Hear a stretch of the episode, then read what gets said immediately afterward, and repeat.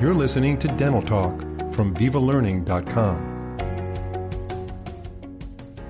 Thanks for joining us. Today we'll be discussing the use of single visit semi permanent crown material in the treatment of sleep apnea and TMJ dysfunction.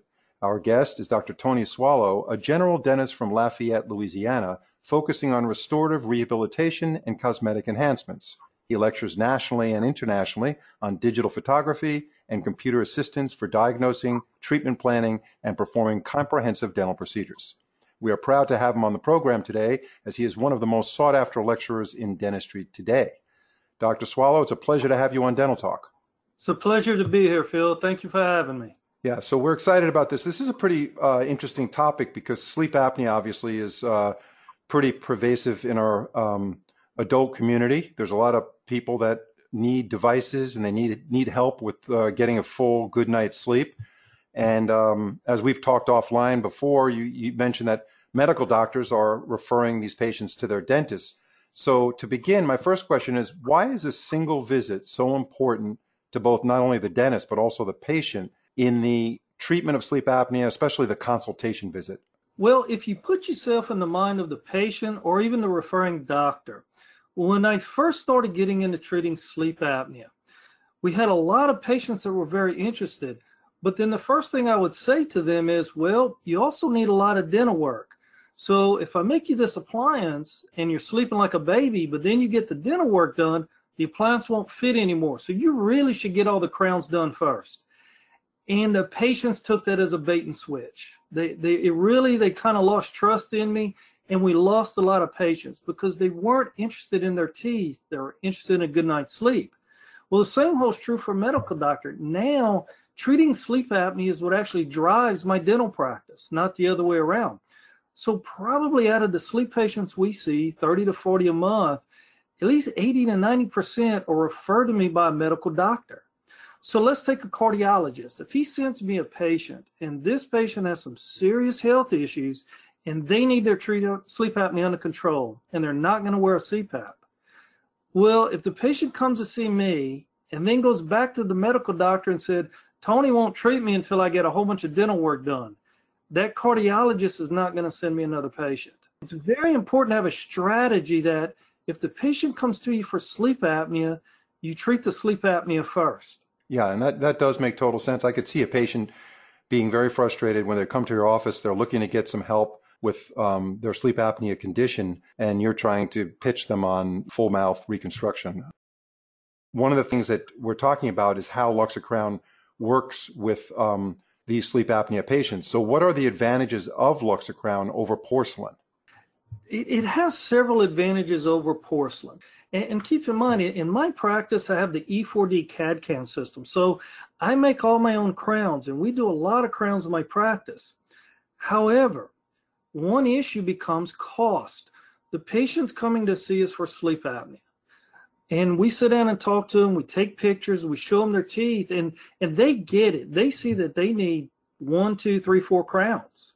They get that. And then we talk to them about, you know, this appliance isn't going to fit if we do your crowns afterwards. So we need a way to do them first.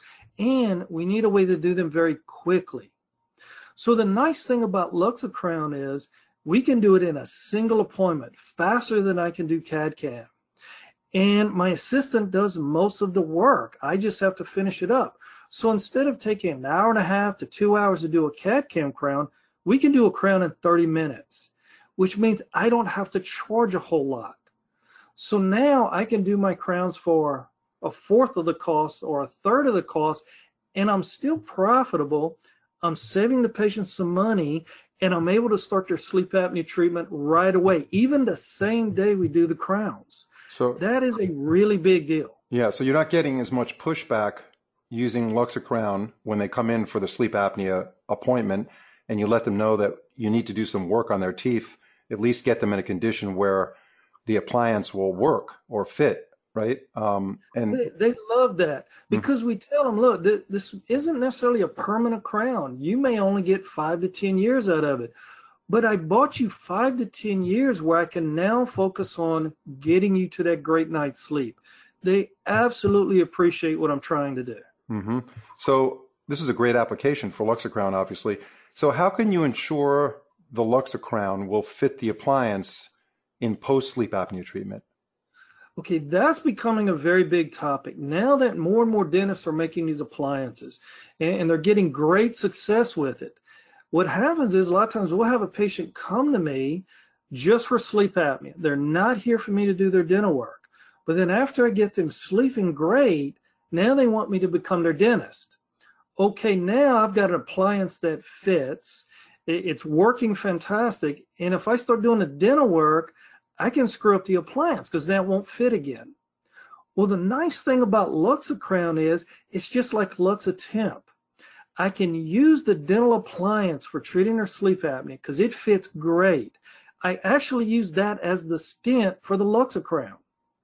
So that if you use the dental appliance to make the Luxacrown, it's guaranteed that it's going to fit again once you're finished. Mm-hmm. That is a really big deal. Nothing is more frustrating than you get a crown back from the lab, you cement it on, and then you spend all kind of time hollowing out the sleep appliance, and now it's too loose. And, and now it's just a mess. The patient loses confidence. Now you got to start relining these things, which I hate to do. It takes too much time, and, and now it doesn't fit as well. Right. So you're you're doing the reverse. You're using the appliance as a stent and and this is going to be able to almost guarantee that this Luxacrown is going to fit perfectly. It guarantees it's going to fit, and it's so, and what if it is just slightly too big? It's so easy to shave it back versus working on porcelain. Mm-hmm. Yeah, no doubt about that. And the beautiful part about the material is, is that, that, as you mentioned, that it's a semi-permanent material. So, like you said, it's good for five years. Is this a new genre of materials? I think this is the new direction of dentistry. This mm-hmm. this is going to take it in a whole new direction because we went from having to send things to the lab to where now we have in-office CAD CAM. Well, now we have where you don't even need a hundred thousand dollar system. So right now, Luxacrown they're saying is going to last five years. Well, even if you talk to Gordon Christensen or or John Kois, any of these guys that are really good at occlusion, they'll tell you if you get the occlusion right, there's no reason a restoration shouldn't last. So doing a Luxa crown is no different than doing a four or five surface filling. You're covering the entire surface with composite. If you get the bite correct, it should last. Then it should last 10 to 15 years. Okay, Luxa crown is all composite, but if you get the bite correct, there's no reason it shouldn't last five years. And it's so easy to cut off. Five years from now, they're going to have Luxacrown 2.0, Lux right. 3.0. That's right. It's just going to get stronger and stronger and stronger. Eventually, they're going to start incorporating porcelain into it. You, you know that's going to happen. Right. So it's going to go from sending stuff to a lab to milling it in your office to basically squirting a stent, seat, polish, cement, you're done. And they're wow. so easy to cut off. It's not like Emax where I spend 20 minutes and 15 diamonds trying to remove it. Right. It's, it's right. like removing a temporary. Right. No, I hear you. Um, so, how do you manage the final fit and look of Luxacrown? This is where you have to have a little different mindset because it it feels and reacts exactly like Luxatemp. So you tend to think you're making a temporary, and you have that mindset. But you know, when you make a temporary, if we're honest about it, I don't always get mine to a perfect polish, and sometimes there's a little void in it. It maybe sometimes it's overextended a little bit but it's okay. It's only going to be on for a couple of weeks, so it's not going to cause any problems. No, this is going to be on for several years. So you do ha- you make it just like Luxatemp. You make a stent, you fill it, you seat it, take it off when it's in the dough stage, let it sit up, and you're ready to go. But now you do need to spend a little bit more time with it because if you leave it rough, it's going to collect plaque if you have little voids in it that can create a fracture, you do need to spend time to get it perfect, but it's not hard to do. So what we do is as soon as you get it, flowable bonds to this thing perfectly. So any little voids I have, I fill them in with flowable. To polish it, I will spend a little bit more time. Now, to be honest, any of the silicone polishers do a great job, just like they do with Luxatemp. But if you take a diamond paste just like you would polish a crown with. But you use a soft brush, light pressure, and then come back with a rag wheel. This thing buffs to a beautiful polish that's not going to hang on the plaque. The margins are going to be super smooth And you've got basically a crown that's equal to porcelain as far as fit and polish. And cement it with uh, RMGI, resin modified glass ionomer, is your I preference? do. We, we're always worried about, you know, glass ionomer, when it contracts, it's going to break. But I'm using resin modified glass ionomer. And these Luxa crowns, I'm making them, you know, the same as I would do Emax. I, you know, I'm making them a millimeter and a half to two millimeters thick. I'm just not having a problem with these things fracturing. And a lot of times I'm doing these in the back of the mouth. We're doing these in one appointments. The gums sometimes are a mess. You take off these old amalgams, you're below the gum line. I really don't feel comfortable getting a great bond, but I will feel comfortable using glass ionomer because I don't have to have that perfect isolation. Resin modified glass ionomer bonds to these things mechanically perfectly. And if you really take the time to polish it, diamond paste or rag wheel really get it smooth, the resin modified glass ionomer just peels right off. Mm-hmm. So, um, is there something else you want to add about Luxacrown? And also, before we end, that's one part of the question. The second part of the question is, it's amazing how you've developed a practice that's being driven by sleep apnea patients. Uh, so if you comment on both those items. Sure. The first thing about Luxacrown, it, it is a game changer. It absolutely is. Now, I started getting creative with it to where I would use a clear bite registration material for the stent and then put a flowable in the top layer, you know, a, a little more translucent flowable. And if you really take your time with it, you can make these things gorgeous in all honesty, a lot of times I'm spending some extra time when the patient is not really care. If they want it super gorgeous, they'll go with porcelain. But you can. This is essentially composite. You can make these as gorgeous as you're willing to spend time with them. Mm-hmm. As far as my sleep apnea, you know, that kind of evolved on its own.